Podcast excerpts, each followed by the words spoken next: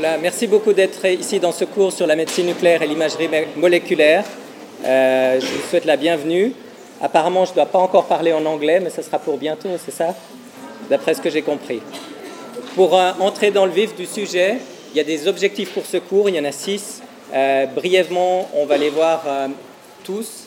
ça sera de définir le concept de radiotraceur, expliquer ce que c'est que la sensibilité, la détection et la résolution des images, de pouvoir comparer différents types euh, de modalités d'imagerie en médecine nucléaire, de pouvoir voir ce qu'on entend par imagerie moléculaire, et ensuite d'appliquer ceci à l'imagerie fonctionnelle et la visualisation des fonctions au niveau des organes et au niveau de la circulation et de la perfusion. Pour entrer dans le vif du sujet, si un tel livre existait, il n'y aurait pas besoin de, de faire ce cours. Malheureusement, il n'existe pas encore.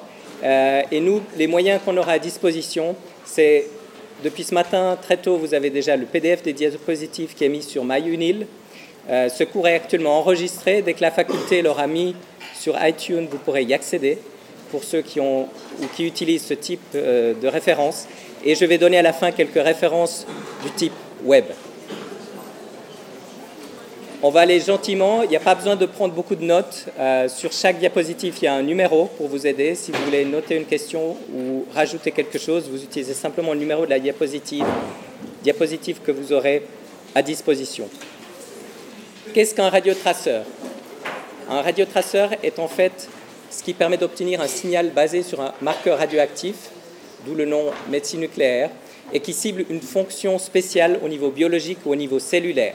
Comme vous pouvez le voir ici, on a la partie qu'on appelle label, euh, qui est attachée, et ces termes sont en anglais, ça tombe bien, euh, à un transporteur, un carrier, et ceci cible une fonction. Donc en utilisant ce couple qu'on appelle radiotraceur ou radiopharmaceutique aussi, euh, on peut targeter et faire l'imagerie spécifique d'une fonction cellulaire ou biologique. En médecine nucléaire, on utilise une toute petite quantité de matière radioactive, ce qui permet de détecter et d'observer des phénomènes sans modifier les cellules euh, qui sont en train d'être observées. À partir du signal radioactif, nous pouvons effectuer une distribution en trois dimensions par des techniques de médecine nucléaire qu'on va découvrir et, et évaluer son évolution dans le temps. On va voir à quoi ça va nous servir. Je mets aussi un petit diapositive ici clé. Euh, je ne sais pas si ce cours va être testé dans votre module. On m'a posé cette question. S'il y a des questions, je vais les faire simples et elles porteront essentiellement sur les diapositives que je considère diapositives clés. Voilà, je ne peux pas être plus clair. Euh, on va voir maintenant le concept de sensibilité versus résolution. On a en fait, si je prends l'exemple d'une tumeur, euh, on a une croissance qui est exponentielle dans le temps jusqu'à un moment où la tumeur doit pouvoir créer ses propres vaisseaux pour pouvoir continuer à grandir. Euh, c'est ce qu'on appelle le switch angiogénique, où il y a des facteurs qui vont être mis en place et une nouvelle vascularisation va être créée par la tumeur elle-même pour pouvoir continuer à grandir. Et malheureusement, ce switch angiogénique est en dessous du seuil des limites de détection qu'on utilise jusqu'à présent, qui correspondent à peu près à 1 gramme, ça veut dire 1 mm cube de tumeur. On s'aperçoit que pour être détecté, dans un millimètre cube de tumeur, il y a déjà 10 puissance 9 cellules, ce qui est un, chiffre énorme. Euh, et puis la tumeur va continuer à grossir si on ne fait rien, pour arriver à peu près à 1 kg. Là, en général, les patients euh, décèdent. Notre but, c'est de pouvoir détecter avant et de pouvoir stopper cette évolution qui est souvent fatale si on ne fait rien. On a la possibilité de comparer euh, deux paramètres qui sont très importants pour pouvoir comparer les techniques d'imagerie entre elles. La première est ce qu'on appelle la résolution, qui correspond en fait à la dimension du plus petit élément qu'on peut observer dans une technique d'imagerie. Et on a les techniques d'imagerie habituelles que vous avez déjà vues, euh, qui correspondent au CT ou à l'IRM, avec des résolutions qui sont dans l'ordre du microlitre, donc euh, le millimètre cube, et ça, ça correspond à peu près à 1 mg. Par contre, euh, la sensibilité de détection est, très faible parce qu'il faut beaucoup de molécules de contraste euh, par unité de voxel pour être détecté. Il faut des concentrations de l'ordre millimolaire. Euh, si vous regardez combien vaut une mole avec le nombre d'Avogadro, vous verrez que ça correspond à un nombre impressionnant de molécules de contraste par cellule. En médecine nucléaire, on travaille sur un mode beaucoup plus faible, avec des sensibilités qui sont beaucoup plus petites. On est dans des sensibilités de l'ordre du picomolaire, donc 10 puissance moins 12 mol. Par contre, ça se fait au détriment d'une résolution un petit peu plus faible, avec euh, la possibilité de faire des images, mais qu'on peut observer que dans l'ordre du centimètre. Donc on a ces deux modalités d'imagerie, la radiologie et la médecine nucléaire, qui sont, comme on va le voir, complémentaires. Ceci, en fait, vous avez peut-être vu ces dernières machines euh, dont on dispose, qui s'appellent des PET-CT, qui permettent de faire l'imagerie fonctionnelle par PET, donc d'imagerie plutôt le métabolisme cellulaire, et ceci peut être couplé à un CT qui est dans la même machine et qui permet de faire une imagerie morphologique, ce qui permet d'obtenir le meilleur des deux examens pour le patient. Donc de pouvoir déterminer précisément est-ce que la tumeur est métaboliquement active et puis de pouvoir déterminer très précisément sa localisation. Ceci peut être fait maintenant euh, déjà au niveau du cerveau avec l'IRM, basé sur le même principe. Il existe des machines qui peuvent faire en même temps une imagerie d'IRM, une imagerie PET. Ça n'existe pas encore pour le corps entier, mais je suis sûr que d'ici la fin de vos études, vous verrez ce type de machine. En fait, l'évolution des scanners PET-CT est assez impressionnante euh, et exponentielle, avec un nombre de machines qui fait que d'augmenter, à peu près 4000 dans le monde entier. Euh, et ceci a démarré en fait aux alentours de l'année 2000 avec l'introduction du premier PET-CT, cette machine hybride, qui a été euh, réalisée à Zurich. En fait, on peut utiliser tout ce qu'on fait en clinique, on peut faire ce qu'on appelle une mise à l'échelle plus petite, un downscaling, terme que vous allez bientôt euh, pouvoir maîtriser sans problème. et ceci peut être fait au niveau des machines micropet. Donc on a le pendant de l'imagerie humaine pour les petits animaux, ce qui permet de faire de la recherche préclinique euh, et de tester beaucoup plus de médicaments, de tester euh, aussi des phénomènes fondamentaux qu'on peut ensuite, simplement en utilisant les mêmes produits, transmettre dans la clinique. Vous devez connaître différentes modalités d'imagerie. Euh, là, c'est un peu des définitions. Et on va juste passer à travers ces différents types. On m'a demandé de vous parler d'imagerie statique versus imagerie dynamique. Je pense qu'à une génération comme vous, il n'y a pas besoin de faire la différence entre la photographie et puis le film. Euh, ceci peut être directement euh, mis en évidence au niveau de l'imagerie de médecine nucléaire, avec ici une imagerie statique qui correspond à une photo et une imagerie dynamique qui correspond en fait à la transmission, l'évolution du produit radioactif inclus dans le corps et sa visualisation. Donc ce type d'imagerie, je pense que vous pourrez faire la différence. Ici, il s'agit en fait juste d'une détection euh, et de l'introduction d'un produit radioactif par une veine du bras, avec tout le cheminement au niveau du cœur et pour passer dans les poumons, ensuite dans la circulation centrale. Ceci permet, entre autres, de détecter des shunts intracardiaques euh, et de les quantifier.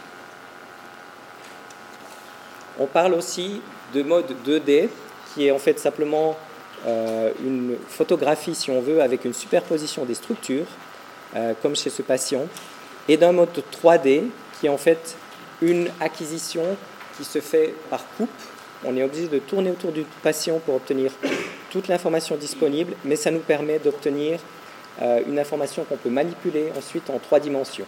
Ce patient a simplement eu une recherche de parathyroïde ectopique euh, je ne sais pas si vous avez déjà eu l'embryologie euh, des parathyroïdes. Ici, on voit la thyroïde visualisée. Ceci est une anomalie d'embryologie. Ça peut arriver.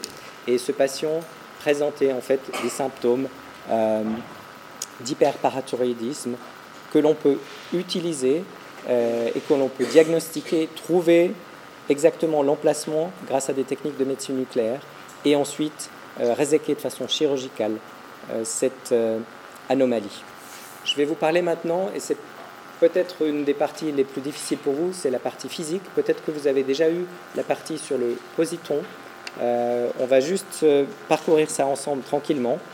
On a en fait l'utilisation de matières radioactives qui se désintègrent. Quand elles se désintègrent, en fait, par exemple ici je prends un atome de fluor 18, euh, il y a des intégrations avec, on garde le même euh, numéro atomique, euh, pardon, on garde le même nombre d'atomes et le numéro atomique change et le fluor se transforme en oxygène avec émission d'un positron. Le positron, en fait, c'est simplement l'antimatière de l'électron. C'est un électron, si on veut, chargé positivement. Cet électron dans la matière, il va interagir assez tôt et un, certain nombre de fois avec plein d'électrons, parce que vous savez que dans la matière, il y a plein d'électrons. Il va perdre comme ça de l'énergie jusqu'à un moment où il va être à peu près euh, assez ralenti pour pouvoir s'annihiler. La matière rencontrant l'antimatière, on a en fait une disparition de ces deux particules avec l'émission en fait de deux rayons gamma de direction opposée. Et ceci, c'est la base du principe de détection du PET. On peut le voir ici. Les détecteurs permettent de mesurer en fait ces rayons gamma, qui sont des photons, euh, et de les transformer ensuite euh, à l'aide d'un détecteur circulaire, de transformer toutes ces interactions et de tracer des lignes droites euh, à travers chaque fois ces deux points d'interaction dans les détecteurs et de réaliser en fait une image. Euh, ça a l'air simple comme ça, il y a beaucoup de technologies. C'est une euh, technique qu'on utilise depuis une vingtaine d'années qui n'a pas cessé de se moderniser. Ça, c'est l'utilisation donc d'un radiotraceur PET qui est l'émission de deux rayons gamma. Et ceci est opposé à l'utilisation du technique SPECT. Je pense que c'est très difficile pour vous de, comprendre ces, termes, euh, mais qui, elle, utilise simplement un rayon gamma qui est émis dans une direction donnée. Pour pouvoir faire une image, c'est comme un appareil photographique, il nous faut une lentille. Cette lentille est euh, réalisée sous la forme d'un collimateur qui bloque en fait tous les rayons gamma qui n'arrivent pas de façon perpendiculaire au détecteur, ce qui permet en fait de faire une imagerie comme si on regardait avec un appareil photo. Donc ces deux techniques s'opposent et elles ont des caractéristiques en fait qui sont euh, complémentaires avec au niveau du spectre une facilité d'utilisation grâce à des demi-vies beaucoup plus longues euh, au niveau du produit radioactif. Le PET, lui, présente des durées de vie beaucoup plus courtes, donc ça met en place une logistique pour utiliser ces produits. Les produits peuvent aller d'une euh, minute, voire deux minutes de demi-vie jusqu'à deux heures de demi-vie. Donc ça veut dire qu'au bout de deux heures, il reste la moitié de ce qui restait deux heures auparavant. Et euh, ceci nécessite en fait la production le matin de beaucoup de quantité et on se retrouve à la fin de la journée avec très peu de, doses parce qu'on a cette décroissance à, compenser. Les sensibilités sont différentes. C'est clair qu'avec le PET, on n'a pas de collimateur qui bloque une majorité des rayons gamma, donc on a une très haute sensibilité. Avec le spectre, on a une sensibilité qui est simplement haute. Euh, ceci, j'ai mis en perspective les autres types de modalités pour que vous puissiez rendre compte des sensibilités qui sont inférieures. On a aussi une résolution qui est millimétrique, à peu près 6 mm pour le PET et 12 euh, mm pour le spectre. Vous voyez qu'il s'agit de chiffres que je vous présente, qu'il n'y a pas de petites euh, clés ici et qu'il ne faut surtout pas les apprendre par cœur. L'imagerie moléculaire en médecine nucléaire représente en fait l'imagerie de processus ciblés. Et ces processus sont en fait euh, distribués au niveau des fonctions cellulaires. On a euh, sur cette diapositive très chargée un éventail des différentes possibilités d'imagerie en médecine nucléaire. Euh, c'est clair qu'il ne faut pas toutes les connaître, vous n'avez pas besoin de connaître ces différentes voies de synthèse, il faut juste savoir ce qui va s'afficher autour, c'est-à-dire qu'est-ce qu'on peut imager comme processus. Le processus euh, le plus courant est le métabolisme grâce au fluorodéoxyglucose, qui est un analogue radiomarqué du sucre. Et ceci permet de voir si la cellule est très active dans son métabolisme ou pas. Ceci permet de détecter une bonne partie des cellules cancéreuses ou des cellules inflammatoires. On peut bénéficier, et ceci vous pourrez faire le parallèle au fur et à mesure que vous verrez dans vos études des phénomènes intrinsèques comme la génération des membranes cellulaires. On peut faire une imagerie du métabolisme des lipides.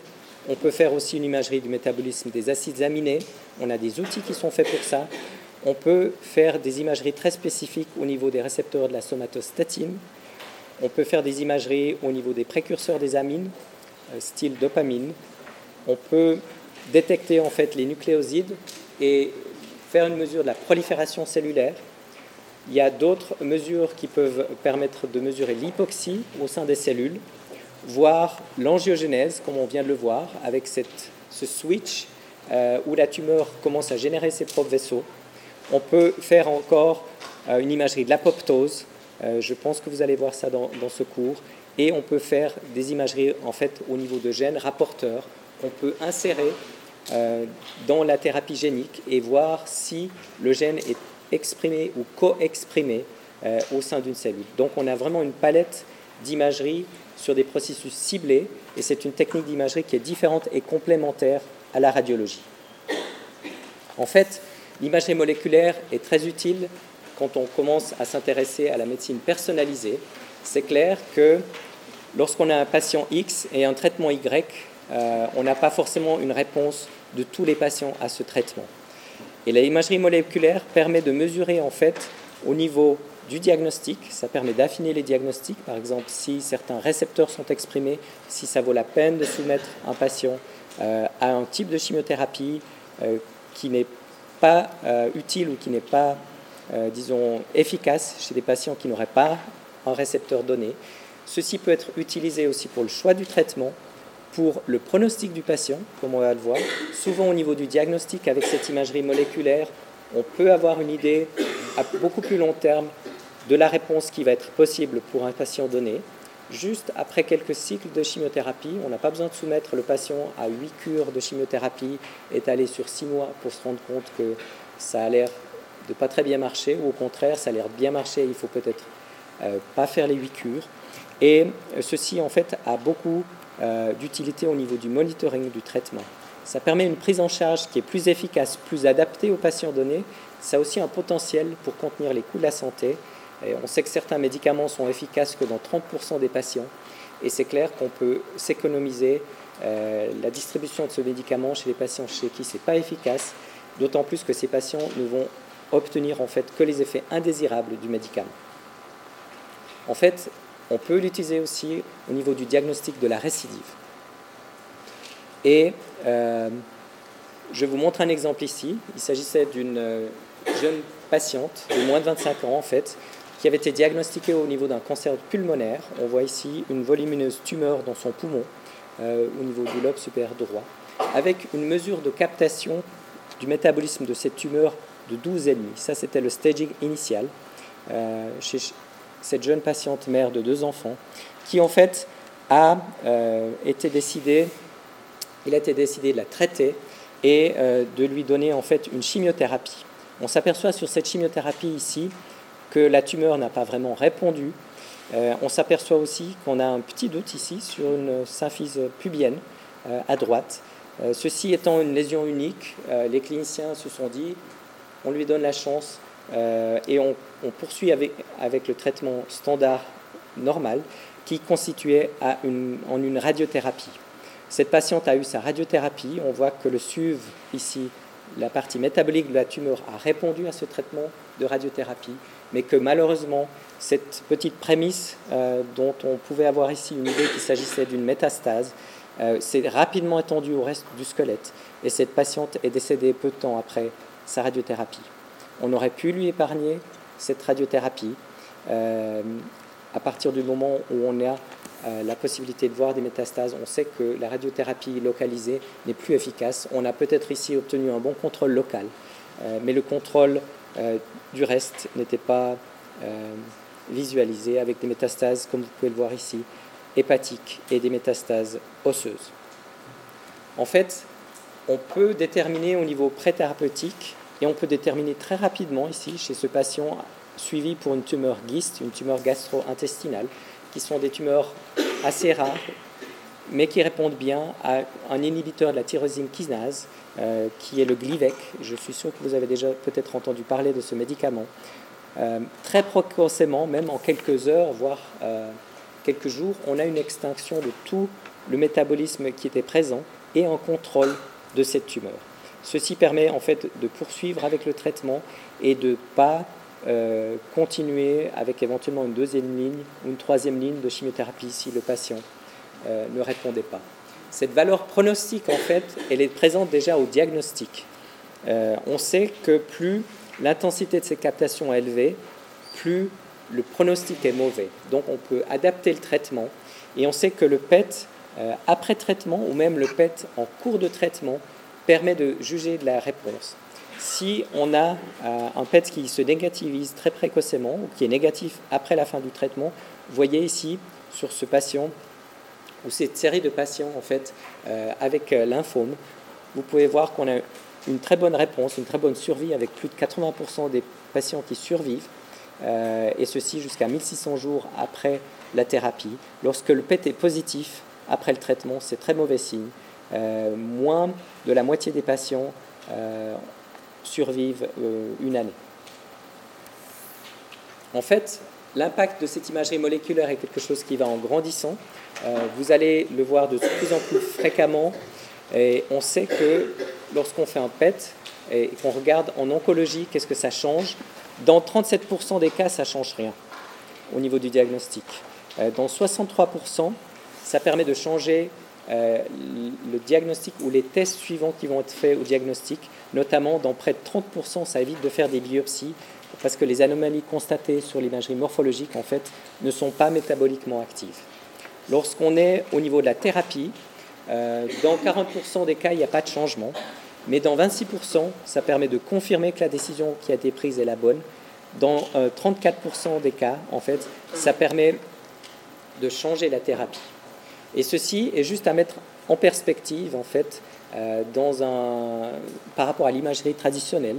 Euh, lorsqu'on a eu l'introduction des premiers CT en 1978, on s'est rendu compte que ce type d'instrument, en fait, changeait la thérapie euh, dans à peu près 14% des cas pour ce qui était des infections crâniennes et dans 17% pour ce qui était des infections au niveau du, reste du corps. Donc on se rend compte que potentiellement ces techniques ont un impact qui est supérieur à ce qui avait été constaté. Et vous savez que maintenant, on fait euh, des CT euh, pratiquement euh, à la plupart des patients qui ont des maladies oncologiques. On va s'attendre et on devrait voir ceci à l'introduction de cette imagerie moléculaire pour la plupart des traitements oncologiques et pour obtenir toutes les informations utiles que je viens de donner. Il nous reste un petit moment pour voir encore l'imagerie fonctionnelle par organe ou par système on peut en fait prendre un exemple qui est l'exemple roi en médecine nucléaire, celui de l'iode. On sait qu'au niveau de la thyroïde, on a une expression des importeurs iodure de sodium qui se situe au niveau de la membrane basale des thyrocytes. Et ceci, c'est un cotransport en fait de l'iode qui est extracellulaire en intracellulaire avec en fait un passage ici euh, de sodium. Ceci est bien utile car tout traitement, euh, toute visualisation de captation, de prise euh, d'iode peut se visualiser au niveau de la thyroïde, ce qui est très utile pour les pathologies thyroïdiennes, ce qui est aussi très utile pour les traitements de cancer euh, différenciés de la thyroïde, parce qu'il suffit de donner une plus grande quantité, et l'iode radioactif, donné en très grande quantité, peut en fait permettre de détruire les cellules cancéreuses ou les cellules normales et permet d'éradiquer la maladie. Tous les traitements, la plupart des traitements en fait de cancer de la thyroïde sont faits avec l'iode radioactive après chirurgie. Ici, je vous montre un exemple d'iode radioactif qui a été pris au niveau d'une thyroïde. On reconnaît ici la thyroïde euh, par rapport à sa morphologie. Euh, on reconnaît les deux lobes de la thyroïde. On voit aussi, euh, on peut avoir des anomalies avec des goitres. On peut avoir des nodules qui sont froids. La médecine nucléaire a beaucoup utilisé cette présence de nodules froids pour faire des biopsies, car lorsqu'on a un nodule froid, il y a beaucoup plus de chances qu'il soit cancéreux qu'un nodule chaud. Ce que vous avez ici, euh, et ces nodules chauds en fait sont des nodules autonomes qui donnent un signal en fait euh, comme quoi il y a assez de, thyroïdes qui produisent, euh, enfin pardon, qu'il y a assez d'iode qui produisent de l'iode et qui éteignent en fait tous les autres partie de la thyroïde, donc on voit plus du tout le reste de la thyroïde, mais on a ces nodules autonomes qui produisent et qui n'ont pas en fait besoin de stimulation par l'hormone thyroïdienne. L'hormone thyroïdienne, sur la mesure, elle est totalement abaissée, euh, mais on a quand même ces hyperactivités qui peuvent être ici, comme vous le voyez, euh, aussi multifocales. En fait, je vous parler du traitement des maladies thyroïdiennes lorsque le cancer est bien différencié. Ici, on s'aperçoit qu'on a une thyroïde qui a été réséquée. Il persiste quelques hyperactivités ici au niveau de résidus. Et on peut, en donnant des très hautes quantités d'iode radioactive, où les gens restent à peu près une semaine dans une chambre plombée euh, au CHUV, on peut traiter euh, jusqu'à l'extinction complète ici des petites métastases ganglionnaires qui étaient visualisées. Et ce patient, au bout de quatre traitements euh, d'iode radioactif, n'a plus aucune cellule fonctionnelle de cancer ou cellule fonctionnelle de thyroïde normale. On lui donne une substitution d'hormones thyroïdiennes, euh, mais il est débarrassé de son problème de cancer. En fait, on va voir un, petit nombre d'exemples maintenant encore où la médecine nucléaire peut être utilisée. Vous savez que la maladie d'Alzheimer est un euh, problème de société euh, qui va aller en grandissant avec l'augmentation de l'âge de survie des gens. Et on peut mettre de façon très précoce euh, en évidence ici une diminution qui est très pathognomonique, donc qui nous évoque la présence d'une maladie d'Alzheimer au niveau du cerveau par rapport à un cerveau normal que vous pouvez voir ici en coupe. On a aussi la possibilité, je parlais de précurseurs des acides aminés, de faire de l'imagerie en très faible quantité euh, et de faire l'imagerie par exemple ici de la dopamine, la fluoro-L-dopa, euh, ce qui permet de mettre en évidence les quelques cellules euh, nigrostriées qui produisent la dopamine. Euh, et vous savez que dans la maladie de Parkinson, ces cellules disparaissent au fur et à mesure, ce qui peut être visualisé ici avec des techniques de médecine nucléaire qui sont très fines. On n'obtient la plupart du temps au début aucune modification de la morphologie, mais une modification de la fonction. Donc on est très précoce pour permettre de dire que ce patient a une maladie de Parkinson à prédominance droite, ce qui atteint ici en fait les euh, noyaux, le, noyau codé ici et le striatum contralatéral, donc à gauche. Euh, je vous mets juste ici les voies de synthèse. Euh, vous allez peut-être voir ça dans un, de vos cours de neurosciences.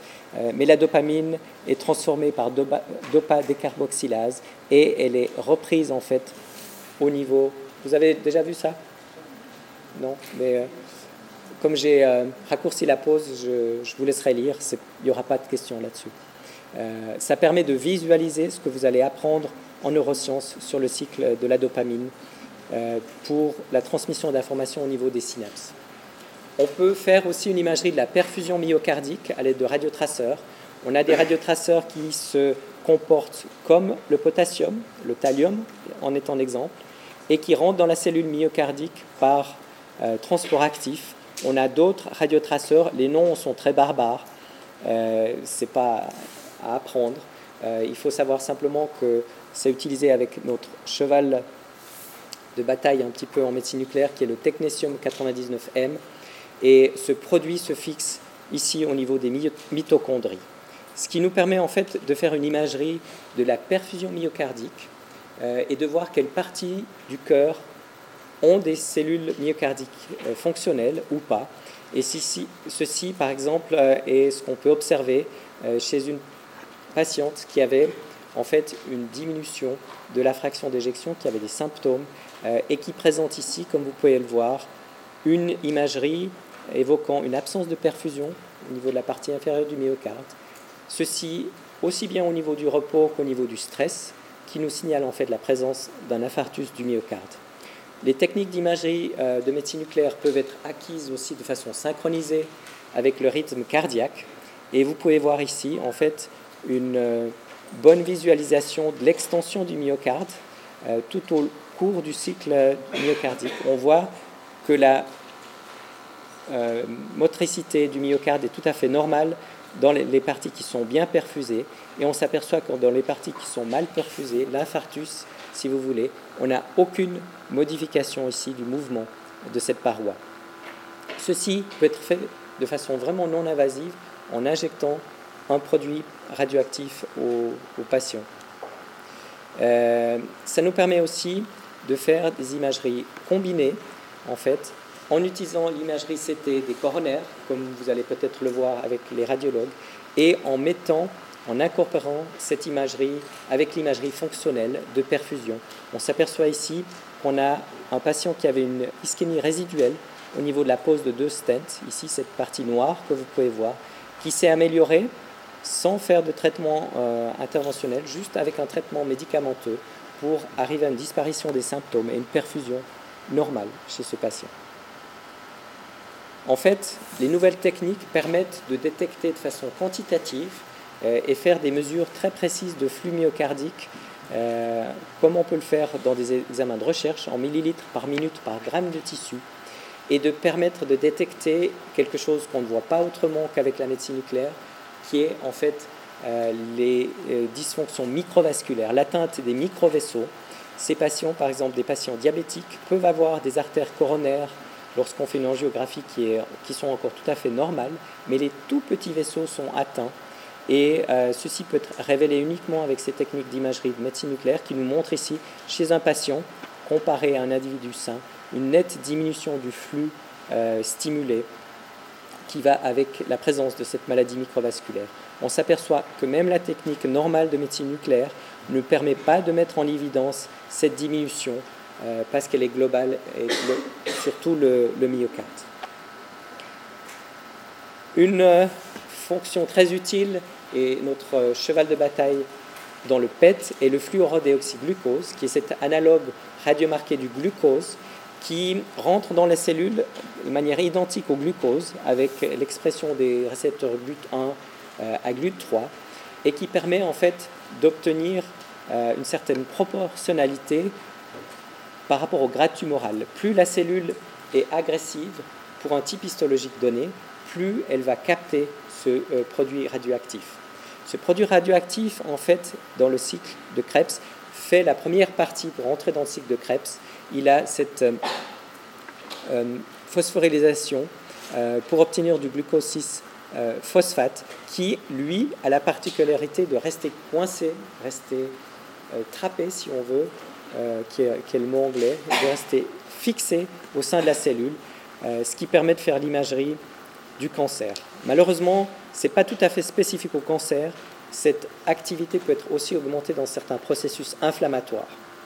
Je vais vous montrer ici maintenant quelques exemples euh, de PET avec du fluorodéoxyglucose. Vous allez en voir, je pense, tout au long de vos études. Ceci était un patient qui avait été opéré d'un cancer du côlon, qui n'a plus son cancer du côlon, mais on pensait, grâce à des marqueurs tumoraux sanguins, que ce patient est en train de récidiver. Ceci a pu être mis en évidence au niveau de quelque chose, d'une toute petite métastase hépatique qu'on ne voit pas sur l'imagerie euh, morphologique habituelle, mais qu'on voit sur l'imagerie PET lorsqu'elle est fusionnée avec l'imagerie CT. Mais elle met aussi en place en évidence une petite hyperactivité ici, euh, latéralisée dans un lobe de la prostate. Et en fait, on a découvert accessoirement un cancer ignoré de la prostate chez ce patient, euh, qui a pu être euh, opéré de façon efficace pour cette métastase hépatique et qui a pu être traité pour son cancer de la prostate. Souvent, on peut avoir des doutes par rapport à des néoplasies ou des inflammations. ceci est le cas d'une patiente qui était restée investiguée pendant plus de deux mois en médecine interne ici, jusqu'au moment où euh, pour des fièvres récidivantes pendant deux mois. Euh, on a proposé de faire cet examen TEP qui a mis en évidence ici une hyperactivité intense euh, qui correspond en fait à une perforation au niveau d'une tumeur, au niveau d'un lymphome intestinal. Et ceci, cette patiente, dans ces deux mois, euh, d'hospitalisation a eu beaucoup d'imagerie euh, conventionnelle qui n'a pas mis ça en évidence. C'est vrai qu'à posteriori, lorsqu'on sait qu'il y a ça comme tumeur, on peut se dire qu'il y a une toute petite prise de contraste ici et qu'on euh, peut attester aussi avec l'imagerie morphologique la présence de ce cancer. On peut faire des bilans pour les cancers pulmonaires. Vous apprendrez qu'il y a certains cancers qui s'opèrent, d'autres qui ne s'opèrent pas. Ça dépend en fait l'hyperactivité, euh, et la, prise des ganglions euh. Lorsqu'on a des ganglions hilaires qui sont contralatéraux, ces patients ne s'opèrent plus. Ici, en fait, le bilan par imagerie TEP avait été réalisé. On a mis en évidence euh, une captation dans la tumeur. Les autres localisations qui en fait empêchaient la patiente d'être opérée ont quand même été testées du point de vue chirurgical. Et en fait, il s'avérait qu'il s'agissait pour le reste d'une inflammation, que cette patiente avait juste cette tumeur euh, et a pu être euh, opérée. On peut aussi mettre en évidence, et ça c'est l'utilisation dans les maladies inflammatoires, euh, de cette propriété de captation lorsqu'on a une inflammation galopante, quelque chose qu'on ne peut pas mettre en évidence autrement. Ici, il s'agissait d'une maladie de Takayasu, une inflammation de la vasculature, dont on peut en fait étudier l'évolution et l'involution après initiation d'un traitement d'immunosuppression euh, lorsqu'on a l'activité qui diminue euh, sur l'imagerie TEP. On peut faire l'imagerie aussi de certains euh, anticorps antigènes et on a la possibilité de faire de l'imagerie dans le lymphome avec la présence d'un anticorps dirigé contre le CD20 qui est lui présent seulement dans certaines lignées au niveau des lymphomes. On peut aussi, grâce à ces anticorps, les radiomarquer avec des quantités euh, importantes de radioactivité qui sont actives pour détruire les cellules cancéreuses à très courte distance en fait. Euh, avec des électrons. Et on voit ici sur l'imagerie euh, PET préalable et l'imagerie qu'on peut réaliser avec ces anticorps, une bonne captation dans toutes ces parties qui correspondaient à du lymphome, et ensuite une bonne régression sur le TEP euh, ou le PET. Le TEP est la version française de, de PET en fait, chez ce patient qui présentait un lymphome folliculaire non Hodgkinien. Je vais terminer et je pense que je vais quand même vous voler deux minutes euh, pour la visualisation des fonctions euh, comme la circulation, la perfusion ou la distribution de ces molécules radiotraceuses. Ici, je l'ai évoqué, c'était le premier passage euh, où on peut mettre en évidence ces différents passages et mesurer des choses qui ne seraient pas mesurables, comme les champs gauche-droit au niveau de la physiologie. On peut mettre en évidence aussi des toutes petites fuites euh, dans le cas d'hémorragie digestive, avec ici une imagerie qui reste euh, intravasculaire, c'est un radiotraceur qui reste seulement dans la partie vasculaire du corps, et on s'aperçoit qu'au bout d'un moment, 23 euh, heures post-injection, on met en évidence en fait une extravasation au niveau de la cavité abdominale et un transport au niveau du côlon ascendant et du côlon transverse du sang de l'hémorragie digestive. Et ça permet de déterminer en fait où se situe l'hémorragie digestive. Ça permet de visualiser des quantités de sang qui sont vraiment minimes.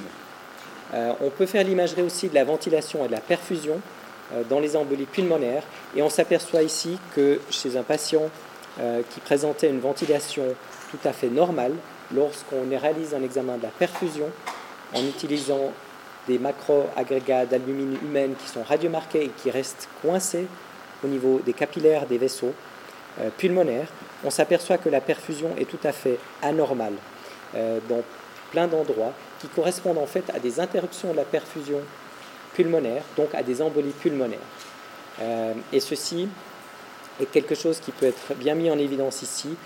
si une fois on vous montre une imagerie de ventilation tout à fait normale avec des imageries de perfusion, il n'y a pas besoin d'être médecin nucléaire pour se dire que cette perfusion a l'air quand même tout à fait anormale, avec des amputations, dans plein d'endroits différents. Ceci correspond en fait à des embolies, à la présence d'embolies pulmonaires. On peut utiliser aussi euh, l'activité pour déterminer certaines anomalies au, niveau osseux. Euh, et ceci est un cas d'une scintigraphie qui a été déterminée en fait chez un enfant et qui a mis en évidence des fractures ici euh, qui étaient paravertébrales, tibiales, de multiples hyperactivités qui sont tout à fait anormales chez un enfant euh, et qui correspondent en fait à l'investigation qu'on fait euh, dans les cas euh, en fait, de maltraitance d'enfants. Cet examen est très sensible et permet de diriger des radiographies pour mettre en évidence ces cas. La présence en fait de, fractures au niveau des côtes en position paravertébrale est quelque chose de tout à fait caractéristique. C'est absolument impossible de se casser des côtes si près euh, de la colonne vertébrale et ça correspond en fait à un enfant qui se protège lorsqu'il reçoit des coups sur le dos. En fait, on peut utiliser aussi ces hyperactivités au niveau cérébral pour déterminer les meilleurs endroits des tumeurs. Ici, je vous donne la présence d'une imagerie euh, où on est bien embêté pour déterminer quel est le meilleur endroit pour biopsier. L'imagerie de médecine nucléaire où la fusion des deux images permet de déterminer l'endroit le plus actif de la tumeur. Il faut savoir que dans les gliomes, c'est l'endroit le plus actif de la tumeur qui détermine en fait tout le pronostic. Si on pense qu'une tumeur est de bas grade, elle ne va pas être traitée. Si euh, le neurochirurgien fait par exemple une biopsie dans une partie peu active de la tumeur, le patient ne sera pas traité, la tumeur va continuer à grandir alors qu'on aurait dû la traiter et euh, le patient ne va plus être euh, contrôlable. Ceci permet en fait de diriger certains gestes sur ces activités qui sont anormales au niveau cérébral et ça permet de faire par exemple la prise en charge et la réalisation de biopsie ou par exemple dans ce cas-là d'une récidive d'un tout petit euh, nodule tumoral qui récidivait au niveau d'une tumeur cérébrale euh, qui était réséquée. Euh, ça permet en fait de faire le design d'un plan de radiothérapie et d'irradier spécifiquement cette hyperactivité anormale et de donner ainsi une deuxième chance au patient de pouvoir survivre à sa tumeur cérébrale. On peut réaliser aussi ce type d'imagerie pour faire des traitements avec la tomothérapie. Euh, et ceci, par exemple, c'est la visualisation d'un ganglion lymphatique euh, au niveau inguinal et d'un autre ganglion lymphatique au niveau paravertébral. Ceci peut être euh, en fait utilisé au niveau du traitement avec des machines qu'on a présentement, ce qui permet en fait de traiter spécifiquement. Il n'y a qu'une machine comme cela en Suisse en fait, euh, qui est un accélérateur linéaire, monté sur le même principe qu'un CT, euh, et ce qui permet vraiment de pouvoir délivrer de façon conformelle, de pouvoir mettre dans un tout petit volume ici sans irradier d'autres parties euh, anormales si on veut d'irradier que les parties anormales et de préserver les parties saines. et ceci permet de mieux agir au niveau des tumeurs. Je vous montre encore, je crois que j'ai trois diapos, euh, la réalisation de biopsies en fait guidée par cette image.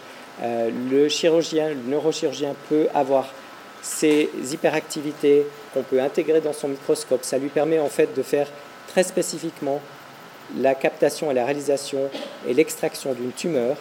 Euh, on peut aussi traiter avec des aiguilles de radiofréquence de façon non invasive des récidives, comme par exemple ici une métastase hépatique euh, chez un patient avec un cancer euh, du côlon euh, qui a pu être vérifié le lendemain. on a pu vérifier que cette aiguille de radiofréquence qui a permis de brûler localement le tissu de cette métastase a permis d'éteindre ici en fait toute l'hyperactivité précédemment visualisée. En fait, en résumé, la médecine nucléaire permet l'imagerie des processus moléculaires ou cellulaires affectés par la maladie ça améliore le diagnostic, la prise en charge et le traitement. Ça permet d'optimaliser et de individualiser les traitements. Vous allez en entendre parler, je pense, de la suite de vos études. Et puis, euh,